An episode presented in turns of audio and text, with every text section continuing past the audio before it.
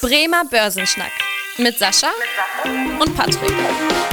Moin und herzlich willkommen zu einer neuen Podcast-Folge. Mein Name ist Patrick Pech, mit dabei ist wie immer der Sascha Otto und wir beide schnacken jede Woche in diesem Podcast über ein spannendes Börsenthema. Ja, und wir schließen gleich an die letzte Folge an. Da haben wir auch schon einen Einblick in die ersten Quartalsberichte gegeben. Ja, damit äh, führen wir heute fort und zwar geht es heute um die Unternehmen äh, Alphabet, äh, LVMH, äh, Meta und Microsoft, wo wir euch mal den äh, Überblick über die Quartalszahlen geben wollen. Und natürlich äh, berichten wir über die Notenbankentscheidung und geben euch ein Update zu der aktuellen Wirtschaftslage. Das heißt, heute gleich ein straffes Programm. und dazu haben wir natürlich auch unsere Zahl der Woche, die lautet 2,4 Prozent. Unser Thema der Woche. Ja, ich würde sagen, wir beginnen erstmal mit dem Rückblick ähm, auf die letzte Woche. Und zwar gab es da ja auch die Notenbankentscheidung. Äh, Sascha, was haben die Notenbanker da entschieden und äh, wie hat darauf auch die Börse reagiert? Ja, also es ist eigentlich genau das passiert, was alle erwartet haben. Wir haben es ja auch so ein bisschen äh, vorweg schon genommen in unserer letzten Folge. Die Zinsen wurden in Amerika um 0,25 Prozent erhöht. 5,25 bis 5,5 Prozent ist quasi jetzt der Zinssatz, der dort ist. Das ist die elfte Zinserhöhung. Mhm. Es gab nur einmal eine kurze Pause im Juni. Da hatte man schon so ein bisschen die Hoffnung gehabt, dass jetzt vorbei ist, aber diese Pause wurde natürlich dann jetzt gerade nochmal unterbrochen. Und die Aussage, und das ist das Wichtigste eigentlich aus dieser Notenbank, Notenbanksitzung gewesen. Man wird jetzt tatsächlich von Notenbanksitzung zu Notenbanksitzung die wirtschaftlichen und preislichen Daten sich genau anschauen und darauf entscheiden, ob man weitere Erhöhungen macht. Das ist so eine kleine Abkehr von der vorigen Politik gewesen. Da hatte man doch sehr klar gemacht, dass man die Zinsen weiter erhöhen möchte. Mhm. Jetzt sagt man, vielleicht werden die Zinsen weiter erhöht, mal schauen. Und das hat jetzt erstmal dazu geführt, äh, dass das die Märkte ganz gut beruhigt hat. Also die Rendite der amerikanischen Staatsanleihen, nur um da mal ein Gefühl für zu bekommen, liegt momentan bei rund 4%. Also keine negative Überraschung. Die Notenbank in Amerika hat genau das gemacht, was die Märkte erwartet okay. haben. Mhm. Und äh, die Aussagen für die Zukunft haben die Märkte eigentlich auch eher, sage ich mal, freudig als jetzt äh, sorgenvoll gestimmt. Das kann man so ganz klar sagen. Und dann auch nochmal gleich im Anschluss die, das Update von der Europäischen Zentralbank. Ja, da gab es auch eine Zinserhöhung, auch um 0,25 Prozent. Hier liegen wir noch so ein bisschen zurück. Du hast ja gerade gesagt, so USA zwischen 5,25 und 5,5 Prozent. Hier liegt das Zinsniveau jetzt bei 4,25 Prozent, also äh, noch ein Prozentpunkt hinter den USA. Aber nichtsdestotrotz ist das hier schon der höchste Zinssatz seit Beginn der Finanzkrise im Jahr 2008. Also das zeigt schon, dass jetzt diese Inflationsentwicklung hier ähm, ja auch dazu führt, dass wir hier wieder ein ganz anderes Niveau erreichen. Ja, jetzt ist auch hier im, im Euroraum gehen jetzt die Spekulationen los, ob auch hier mal die erste Zinspause wieder folgt. Das wird aktuell so ein bisschen ja, zwiegespalten am Markt gesehen. Die einen sagen, ja, nee, da kommt noch eine Zinserhöhung. Die anderen sagen, ja, da könnte jetzt durchaus die, die Pause folgen, weil die EZB nämlich auch kommentiert hatte, dass man schon eine Eintrübung der wirtschaftlichen Lage hier erkennt das äh, heißt ja natürlich auch in der Folge, dass die Preise auch wieder zurückgehen. Das konnten wir jetzt auch natürlich in den Inflationsraten sehen, aber ja, wird das auch hier weiter beobachtet. Ansonsten gab es noch eine ähm, etwas schlechtere Nachricht hier für den Bankensektor. Und zwar, dass man jetzt auf die hinterlegte Mindestreserve, die die Banken ja für Kredite und so weiter da hinterlegen müssen, erstmal kein Zins mehr gezahlt wird, was natürlich auch auf die Zinserträge so ein bisschen Auswirkungen hat. Aber ich glaube, den Banken geht es da aktuell eh schon äh, wieder ganz gut aufgrund der Zinserhöhung. Was man da so sieht, ja, haben wir auch an den Quartalszahlen gesehen. Von daher, und die Mindestreserve ist da ja nur ein recht kleiner Teil der Einlagen, die da liegen. Genau, aber nichtsdestotrotz kommt man da die an oder andere Aktie sehen, die da ein bisschen negativ drauf reagiert hat. Genau, ansonsten Sascha, was machen denn so die, ähm, die wirtschaftlichen Entwicklungen? Äh, Gerade hört man ja jetzt immer wieder, dass Deutschland oder Europa so ein bisschen den USA und anderen Wirtschaftsnationen hinterherhinken, was die Wirtschaftsleistung angeht. Konnten das auch die Zahlen zuletzt bestätigen? Also grundsätzlich teilweise. Also ich will jetzt gar nicht sagen, dass Europa so schlecht dasteht. Also es ist tatsächlich viel mehr Deutschland, wo es überhaupt gar nicht läuft momentan. Hm. Also insbesondere haben die Unternehmen dort einen ziemlichen Pessimismus. Also wenn man sich einfach mal den IFO-Index anschaut, dann ist die Lageeinschätzung weiter gesunken. Also wir sind da nicht so ganz fröhlich dabei, was die aktuelle Situation bei den Unternehmen betrifft. Also von 93,7 Punkten auf 91,7 2,3. Also es ist eine Abschwächung. Was aber viel interessanter ist, ist auch, dass die Zukunft auch nicht so positiv erwartet wird. Die hat sich auch leicht abgeschwächt. Mhm. Die Erwartungskomponente ist von 83,8 auf 83,5 in der Form gesunken. Ist jetzt nicht besonders viel, aber ist in Anführungsstrichen interessant, weil es, weil Deutschland da relativ alleine in der Welt ist. Also wir sehen da tatsächlich momentan, dass überall in der Welt so ein bisschen Optimismus wieder aufkommt in ganz vielen Bereichen, was die wirtschaftliche Situation betrifft. In Deutschland eigentlich ist dieser Aufschwung noch nicht zu spüren. Sieht man auch so ein bisschen in der Prognose, was das Wirtschaftswachstum betrifft. Deutschland wird eine der einzig großen Nationen sein, für das dieses Jahr nach wie vor ein negatives Wachstum prognostiziert wird. Hm. Alle anderen Nationen, für die prognostiziert man schon wirtschaftlichen Aufschwung dabei. Also ganz klar. Also deswegen kann man einfach nur sagen, okay, das sieht erstmal gar nicht so richtig gut aus. Und auch das Thema Inflation. Die Abkühlung der Inflation in Deutschland ist, äh, ist, findet zwar statt, aber bei weitem nicht so stark wie in anderen Ländern. Also kann man einfach noch ein Stück weit sagen, Deutschland koppelt sich momentan vom Rest der Welt ein bisschen ab. Überall in der Welt sieht es momentan doch, sag ich mal, verhalten optimistisch aus in Deutschland eigentlich nicht so wirklich. Hm. Das Gute ist natürlich, äh, wenn man jetzt auf die Börsen sich da schaut oder auf den DAX, dass natürlich ein Großteil der deutschen Gewinne äh, natürlich nicht in Deutschland gemacht werden, deswegen auch natürlich die deutschen Unternehmen ganz gut laufen in der Welt. Aber der, dieser Aufschwung oder die gute Entwicklung bei den Unternehmen entsteht eben nicht durch das deutsche Wachstum oder durch die gute Konjunkturlage in Deutschland, weil die ist definitiv nicht da, sondern eben durch den Rest der Welt. Also deswegen kann man einfach nur sagen, wir sind da hinken da momentan hinterher und ich bin da sehr gespannt, ob wir diese, diesen Trend mal kippen können, weil das wäre natürlich schlimm für uns, wenn wir tatsächlich dann ähm, in diesen Abwärtstraumel immer weiter nach unten gehen würden. Ja, das auf jeden Fall. Und äh, das kommt man jetzt auch im, im letzten Quartal sehen, wie du es auch schon gesagt hast, ne, dass da die Wirtschaftsleistung hier stagniert, in anderen europäischen Ländern äh, deutlich zulegt. Auch der Blick über den Teich in die USA zeigt eben, dass da die Wirtschaft äh, kräftig wächst sogar, stärker als erwartet. Da jetzt so auch zu unserer Zahl der Woche. Da ist nämlich die Wirtschaft im zweiten Quartal hochgerechnet um 2,4 Prozent gewachsen und das war auch deutlich stärker als erwartet von einigen Analysten und zeigt eben, dass es da aber ja schon gelingt, in dieser, äh, dieser neuen Lage quasi gut klarzukommen mit hohen Inflationsraten und, und hohen Zinssätzen und der deutschen Wirtschaft eben nicht so gut. Und was auch wirklich überraschend war in den USA, dass da die Inflation jetzt, da gibt es auch verschiedene Inflationsraten, die da gemessen werden, hier jetzt in dem Fall die PCE-Kernrate sozusagen, auf die auch immer die äh, FED sehr ganz genau schaut, die ist eben jetzt auch weiter zurückgegangen von 4,6 auf 4,1 Prozent. Da sehen wir einen deutlichen Rückgang der Inflation, während wir hier in Deutschland jetzt von 6,5 auf 6,2 Prozent zurückgegangen sind. Ist natürlich auch ein Rückgang, aber da sieht man schon nochmal ein anderes Niveau, dass wir da schon noch ein bisschen weiter von entfernt sind, in Richtung der 2 Prozent zurückzukehren. Ja, also von daher von der wirtschaftlicher Seite jetzt erstmal nicht so die guten, guten Nachrichten hier für die äh, deutsche Wirtschaft zumindest. Äh, wie du schon sagst, die deutsche Börse ist da anders gestimmt, weil auch da weltweit Gewinne erzeugt werden. Dann lass uns doch mal einen Blick auf, die, auf den Aktienmarkt und auf die Quartalzahlen werfen. Das Börsenwetter.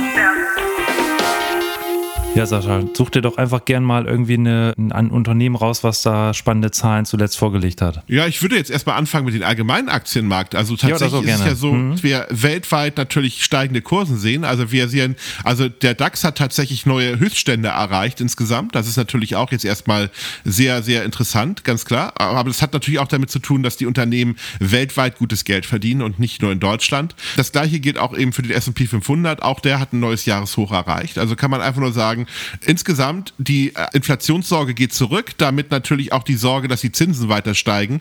Und das befeuert die Aktienmärkte momentan ganz gewaltig. Also das, mhm. das erstmal ganz klar dazu. Auf der anderen Seite muss man auch sagen, gibt es ja auch viele Unternehmen, die richtig gut verdienen und äh, wo man tatsächlich auch sagen kann, dass das tatsächlich richtig gut läuft. Ich fange mal mit Microsoft vielleicht einfach mal an. Also das ist so als, als, als einer der ganz großen Tech-Giganten. Bei Microsoft wurden die Erwartungen übertroffen. Da stieg der Umsatz um 8% auf 56,2 Milliarden und der Gewinn stieg um 20 Prozent auf 20,1 Milliarden. Mhm. Also ganz gewaltig. Also es sind Summen, da träumen natürlich äh, die deutschen Unternehmen teilweise von. Die Cloud-Spaße wird immer größer und entscheidender. Also Microsoft hat ja so ähm, einige Strategien, die sie ganz, ganz wichtig finden. Cloud ist eins davon. Das zweite ist natürlich so ein bisschen das Gaming, der Gaming-Bereich. Da haben sie natürlich auch gerade diese große Übernahme mit Blizzard, die ja fast in trockenen Tüchern schon ist. Da sieht es momentan auch ganz solider aus für die insgesamt. Ja, was nicht so gut läuft, ist also der ganze Hardware-Bereich. Da muss man tatsächlich tatsächlich sagen, äh, verkauft Microsoft nicht so ganz viel und da haben sie doch häufiger mal ins Klo gegriffen. Mhm. Also ähm, gerade so diese HoloLens, äh, die ja so ein bisschen als virtuelle Brille äh, einer der Heilsbringer sein sollte, der hat sich überhaupt nicht in der Form so entwickelt, kostet relativ viel Geld, teure Entwicklungskosten und doch äh, relativ wenig bisher ähm, Erfolge dazu vermelden. Ja, und natürlich das Kerngeschäft Windows, also die, ähm, das Betriebssystem, was die meisten hier haben, das sank natürlich ganz klar auch nochmal dabei, gerade weil ähm, die Strategie da ja auch ein bisschen verändert wird. Also Microsoft baut sich doch eher um in, ein, in dem Bereich und das sieht als aber ganz, ganz vernünftig aus. Aber in manchen Sparten läuft es extrem gut, in anderen nicht. Aber insgesamt verdient Microsoft sehr, sehr gutes Geld und bleibt natürlich einer der wichtigsten insgesamt ähm, IT-Firmen auf diesem Planeten, ganz klar. Dann würde ich gleich mal anschließen mit äh, Alphabet, einfach weil das ja auch ganz gut passt. Du hast ja gerade das Cloud-Geschäft von Microsoft vorgestellt, was sehr gut läuft.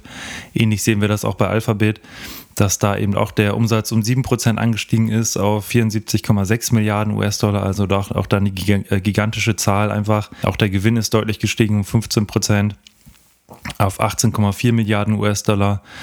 Und das liegt eben auch vor allem an, der, an dem Cloud-Geschäft. Da ist sogar der Umsatz um 28 Prozent gestiegen. Das heißt, da sieht man, dass das Cloud-Geschäft sowohl bei Microsoft als auch bei Alphabet immer, immer wichtiger wird, während eben das Geschäft mit Werbeeinnahmen, also Google, YouTube und so weiter, da ist der Umsatz nur leicht gestiegen um 3 Prozent. Und so ergibt sich eben dieser Umsatzanstieg um 7 Prozent im, im Schnitt äh, weil eben das Cloud-Geschäft noch nicht den Großteil ausmacht, sondern bisher noch einen recht kleinen Teil. Der Teil der Werbeeinnahmen weiterhin eben der entscheidende Teil ist. Aber insgesamt hat man das deutlich positiv aufgenommen an der Börse, weil da schon die Erwartungen deutlich übertroffen werden konnten. Und da legte die Aktie von Alphabet dann auf 5% zu. Also kann man sagen, rundum eigentlich gute Zahlen, die auch gut angenommen wurden. Sascha, was haben wir noch für Unternehmen? Ja, LVMH, also quasi das äh, wertvollste Unternehmen Europas mit einer Marktkapitalisierung von 420 Milliarden Euro. Also tatsächlich äh, der Luxusanbieter, der natürlich sehr stark durch seine Champagnermarken beziehungsweise auch durch die Taschen von Louis Vuitton bekannt ist. Also denke ich mal ganz klar, ein deutlich stärkeres Wachstum als erwartet. Das Unternehmen hat sich sehr, sehr gut entwickelt. Hat auch damit zu tun, dass die Chinesen seit Anfang des Jahres wieder anfangen, durch die Weltgeschichte zu fahren. Also das war, glaube ich, auch eine der besten Nachrichten für das Unternehmen, weil die Chinesen doch immer traditionell sehr, sehr gute Kunden von LVMH sind und gerade die ganzen Luxusartikel sehr gerne konsumieren. Und äh, deswegen hat das China-Geschäft auch sehr gut funktioniert, aber nicht nur das China-Geschäft, sondern natürlich auch die chinesischen Touristen, die natürlich auch sehr gerne dann tatsächlich direkt im Heimatland Frankreich, in Paris dann ihre Geschäfte dann tätigen. Also kann man einfach nur sagen, das Unternehmen hat gutes Geld damit verdient. Also Umsatzanstieg um 13 Prozent gestiegen. In Amerika war es ein bisschen verhaltener, also deswegen, aber das konnte trotzdem gut abgefedert werden durch die, die weltweite Nachfrage. Also ganz klar, das Schmucksektor läuft sehr, sehr gut, ganz klar. Das Negative dabei ist aber, der Gewinn liegt so ein bisschen unter den Erwartungen. Das hat mit höheren Kosten halt zu tun. Also man hat halt mehr für Marketing ausgegeben oder für Modeschau, um quasi nach Corona auch wieder durchzustarten. Also strategisch sicherlich noch eine sinnvolle Entscheidung. Aber gut, mehr Umsatz, weniger Gewinn führt jetzt erstmal dazu, dass die Aktie so ein bisschen enttäuscht hat. Sie ist aber auch insgesamt schon ganz gut gelaufen. Man hat da schon im Vorwege tatsächlich ganz gute Kursentwicklung gehabt, was die Aktie betrifft. Okay, und da hast du ja auch schon, schon einen interessanten Fakt erzählt mit der hohen Marktkapitalisierung. Da gehen wir auch gleich nochmal kurz drauf ein. Ich würde jetzt erstmal nochmal ergänzen mit den Quartalzahlen von Meta, äh, ehemals Facebook. Da lag jetzt eigentlich auch der Fokus, äh, insbesondere auf dem, äh, auf dem Ausblick, weil da wurde gesagt, dass auch für das dritte Quartal der Umsatz da deutlich steigen soll und äh, dass insgesamt das Thema Werbeeinnahmen jetzt wieder besser läuft. Wir haben es ja auch bei Alphabet gesehen, dass, dass, dass da einen leichten Umsatzanstieg gab. Da haben eigentlich auch einige eher mit, damit gerechnet, dass der Werbemarkt erst äh, langsam wieder äh, anspringt, aber durch die, wir haben es ja auch schon vorgestellt, durch die bessere wirtschaftliche äh, Lage sieht man da eben auch, dass äh, die Unternehmen wieder bereit sind, da in Werbung zu investieren. Und äh, das kommt natürlich gerade auch hier Meta zugute mit den Social Media Plattformen, wo eben viele Firmen auch äh, Gelder ausgeben. In Q2 kommt man sehen, dass äh, der Umsatz um 11 Prozent gestiegen ist. Also eigentlich rundum auch hier wieder positive Zahlen. Da legte die Aktie um 8% zu. Das Einzige, was so ein bisschen negativ auffiel, war eben auch, dass man gesagt hat, dass man da auch mehr äh, Ausgaben hat, äh, aber eigentlich eher positive Ausgaben, weil es eben auch zum großen Teil in die IT-Infrastruktur investiert werden soll. Aber natürlich auch sowas wie Rechtsstreitigkeiten, mit der Meta sich ja immer mit den Behörden rumklagt. Äh, da, da sollen auch die Ausgaben weiter steigen. Äh, nichtsdestotrotz wurde das jetzt erstmal positiv aufgenommen, wie man ja auch am äh, Aktienkurs da sehen konnte, dass der erstmal deutlich zulegte. Du hast es gerade schon angesprochen, LVMH 420 Milliarden Euro Marktkapitalisierung und damit der größte Konzern sogar in Europa, also weit vor SAP oder äh, einigen anderen Unternehmen, die man eigentlich immer so im Kopf hat, wenn man an große europäische oder auch deutsche Unternehmen denkt. Und deswegen haben wir für euch mal rausgearbeitet, was eigentlich so die wertvollsten börsennotierten Konzerne in dem jeweiligen Kontinent sind. Jetzt haben wir hier Europa gerade schon genannt. Möchtest du uns mal einen Überblick geben, Sascha, wie das so in den anderen Kontinenten aussieht? Was sind da eigentlich so die, die größten Unternehmen, äh, die da tätig sind und auch an der Börse notiert sind? Jetzt müssen wir natürlich auch die Einschränkung dazu sagen, es gibt sicherlich auch einige Unternehmen, die irgendwie noch größer sind, aber wir beschränken uns jetzt hier wirklich auf die börsennotierten Unternehmen. Ja, fangen wir mal an. Also mit Amerika. Also da ist, glaube ich, sicherlich den meisten das Unternehmen sofort bekannt, weil es äh, ist ja auch die letzten Monate immer mal wieder auch durch die Medien gegangen. Da weiß es handelt sich um Apple. Und zwar ist es eigentlich nicht nur das wertvollste Unternehmen Amerikas, sondern auch das wertvollste Unternehmen der Welt mit 2,8 Billionen. Mhm. Also das muss man sich mal auf der Zunge zergehen lassen. Also das fast das Siebenfache von LVMH an Marktkapitalisierung. Also da kann man jetzt einfach nur sagen, das ist jetzt mal richtig ein Wert, den ein Unternehmen hat. Ganz klar. Und ich gut, Apple kennt ja, kennen ja die meisten auch von uns. Also deswegen, wobei man interessanterweise sagen muss, ein ganz Großteil des, von Apple liegt auf, auf Cash-Konten, also quasi als Bargeld davor, weil man kann gar nicht so schnell neue Innovationen ähm, an den Markt bringen, wie man sich das wünschen würde. Und deswegen muss Apple dann natürlich auch irgendwann mal äh, sich überlegen, wie man weiter wachsen könnte. Das, deswegen interessante weitere Geschichte, die wir bei Apple sehen werden. Ja, dann gefolgt vielleicht nochmal von Asien. Dann haben wir Tencent. Tencent ist ein riesiger Telekommunikationsanbieter Anbieter, IT-Anbieter, ähm, im Softwarebereich sind sie tätig, im Videospielbereich sind sie ganz aktiv tätig. Also ein riesiges ähm, Unternehmen, was tatsächlich auch in, ähm, sehr stark in Asien vertreten ist, aber einige Produkte hier auch in Europa mit vertreibt, auch sehr stark im Bereich Venture Capital tätig ist, beteiligt sich halt auch gerade bei, bei Fintech-Startups sehr gerne mal oder auch bei anderen Startups, also und ähm, sind halt weltweit tätig. Eine Marktkapitalisierung von 387 Milliarden Euro, Hauptsitz China, deswegen, also das ist so das größte Unternehmen in Asien da dabei. Dann hätten wir nochmal die Petro Brasil, also Petrobras ist das größte Unternehmen in Südamerika, Hauptsitz in Brasilien, klar, Petro Brasil oder Petrobras natürlich klar, macht der Name ist Programm, handelt sich um äh, den größten Energieversorger, also quasi ähm, gerade das Thema jetzt Gas ähm, und so weiter, also gerade alles, was damit zu tun hat, aber auch andere Rohstoffbeteiligungen in dem Bereich, also gerade äh, großes Energieunternehmen, also mit 83 Milliarden tatsächlich auch ähm, das größte Unternehmen Südamerikas. Dann Australien, da haben wir die BHP. Das ist ein Rohstoffunternehmen, was im Bereich Kupfer, Aluminium und Nickel, also bei den Basismetallen sehr aktiv tätig ist. Auch ein relativ großer äh, Arbeitgeber, werden auch weltweit gehandelt, die Aktien. Also und wenn man irgendwie ähm, Metalle oder sowas kauft, kommt man an BHP wahrscheinlich nicht dran vorbei. Und dann kommen wir zu Afrika, da wird es dann so ein bisschen kleiner, was die Börse betrifft. Klar, es gibt nicht so viele etablierte Börsen. Da wäre dann Nest Vespers zu nennen mit 35 Milliarden Euro, ist ein Medienunternehmen, aber auch ein Unternehmen, was sich an verschiedenen anderen Unternehmen beteiligt. Also tatsächlich jetzt erstmal äh, Medien, IT, Pay-TV-Sender, die da tätig sind. Also das ist, äh, wäre so der Bereich, den, den Nespers da abbildet. Und Antarktika, nur der guten Form halber, nennen wir auch nochmal, weil wir wollen ja hier geografisch korrekt sein. Hier gibt es natürlich keine börsennotierten Konzerne, deswegen haben wir da auch nichts, ganz klar. Ja, das ist ja interessant. Äh, also auch gerade so die Verteilung der Marktkapitalisierung zeigt ja dann doch wieder das wirtschaftliche Ausmaß der, der jeweiligen Kontinente. Äh, also das, wie das hier verteilt ist, sehr interessant. Wobei mich äh, tatsächlich da ein bisschen überrascht hat, dass da in Asien bisher zumindest noch hinter Europa liegt, was den wertvollsten Konzern angeht. Aber auch das ist ja so ein bisschen am Aufbröckeln und sieht bestimmt in äh, einigen Jahren auch nochmal anders aus. Also da könnte man ja auch. Ja, wobei, ja. da habe ich eine ganz gute These zu. Ne? Ja. Dass, ähm, chinesische Unternehmen sind ja in, in der Regel die Unternehmen, die, die relativ hoch gehandelt werden an den Börsen. Also es gibt ja wirklich so zwei relativ gute oder große Unternehmenssitze. Das ist sicherlich China, sicherlich auch Japan, keine Frage. Mhm. Japan immer so ein bisschen isolierter von den Rest der Welt gewesen. Deswegen haben die Unternehmen sich auch schwerpunktmäßig eigentlich immer sehr stark in Japan refinanziert und äh, deswegen natürlich nicht diese ganzen großen Gelder von der Welt eingesammelt. China war da immer ein bisschen offener, aber bei China gibt es halt dieses Minus, dass man natürlich immer so ein bisschen Sorge hat, dass irgendwelche Vorstandsvorsitzenden mal für ein paar Wochen verschwinden und dann irgendwie von der Partei Partei wieder auf Spur und auf Kurs gebracht werden und dann sagen, ja, ich sehe das doch alles anders, was ich gerade so die letzten Wochen gesagt habe.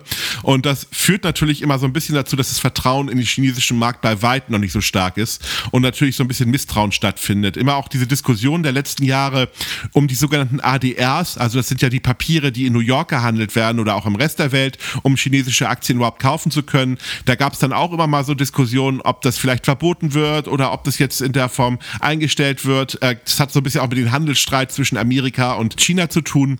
Und das führt natürlich auch dazu, dass viele größere Investoren so ein bisschen abschrecken und dass so ein bisschen das Wachstum beschränkt ist. Wenn das mal irgendwann quasi auch in der Form gelöst wird und man China, also China tatsächlich dann auch ein verlässlicherer Partner ist, als es jetzt ist, dann wäre sicherlich auch ein Unternehmen wie Tencent deutlich wertvoller als eine LVMH, würde ich ganz klar aufstellen, weil von den, von den Wachstumschancen hat das Unternehmen sehr, sehr viel Potenzial, gar keine Frage. Hm, stimmt, das ist auf jeden Fall interessant. Und auch natürlich, äh, hinzu kommt natürlich auch die anderen aufstrebenden Märkte, sei es jetzt Südostasien, Indien. Da kommt sicherlich noch ein, in den nächsten Jahren, Jahrzehnten einiges dazu. Ja, ich bin gespannt, wie sich das entwickelt und äh, wir halten euch natürlich auf dem Laufenden, nicht nur über die Entwicklung der weltvollsten Konzerne im jeweiligen Kontinent, sondern auch über die Börse im Allgemeinen, über die Quartalsberichte, die in den nächsten Wochen noch weitergehen. Das finde ich immer sehr interessant, dass man da eben sieht, wie hat sich das Geschäft entwickelt und natürlich auch, was wir hier auch heute schon zum Teil wieder gespiegelt haben, die, den Ausblick der Unternehmen auf die nächsten Monate, der auch immer sehr interessant ist. Genau, und ansonsten, wenn ihr Themenwünsche habt, wenn ihr irgendwelche Fragen habt, schreibt uns gerne eine E-Mail an podcast.sparkasse-bremen.de. Und ansonsten freuen wir uns, wenn ihr dem Podcast eine gute Bewertung gebt, an Freunde und Bekannte weiterempfehlt, die sich auch für Finanzthemen, für die Börse interessieren. Und wir freuen uns, wenn ihr in der nächsten Woche wieder einschaltet. Bis dahin, tschüss. Tschüss. Vielen Dank fürs Interesse. Das war der Bremer Börsenschnack, ein Podcast mit Sascha und Patrick. Noch ein kurzer Hinweis und an dieser Stelle liebe Grüße aus der Rechtsabteilung. Die gesprochenen Inhalte bilden die persönliche Meinung der handelnden Person, also in den meisten Fällen von Sascha und mir wieder. Sie stellen also keine Handlungsempfehlung zum Erwerb oder zur Veräußerung der genannten Wertpapiere oder anderer Finanzinstrumente der genannten Emittenten dar. Bei Fragen wende dich gerne an deinen Berater.